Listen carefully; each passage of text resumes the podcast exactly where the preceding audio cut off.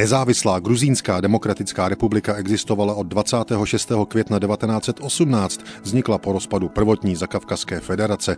Byl to první samostatný gruzínský stát v moderní době. Právě před stolety, ale před sebou dlouhou existenci neměl. Mohli za to vnitřní problémy i vnější, především tlak Moskvy. Ruskem a místními bolševiky podněcovaná rebelie začala před třemi dny 14. února 1921 už byla v plném proudu.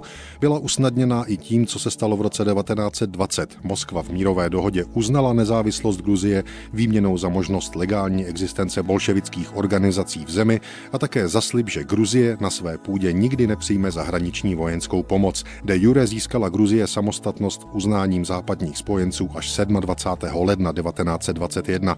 Navíc ji obklopovali nepřátelé Sovětské republiky Arménie a Azerbajdžán. 14. února 1921 se tedy Gruzie ocitla v situaci, kdy místní i moskevští bolševici otevřeně podněcovali nepokoje. Povstání začalo v provincii Lory a rychle se zemí šířilo. Moskva na mírovou smlouvu rychle zapomněla, porušila ji a rudá armáda se nakonec nádherné zakavkazské země zmocnila silou.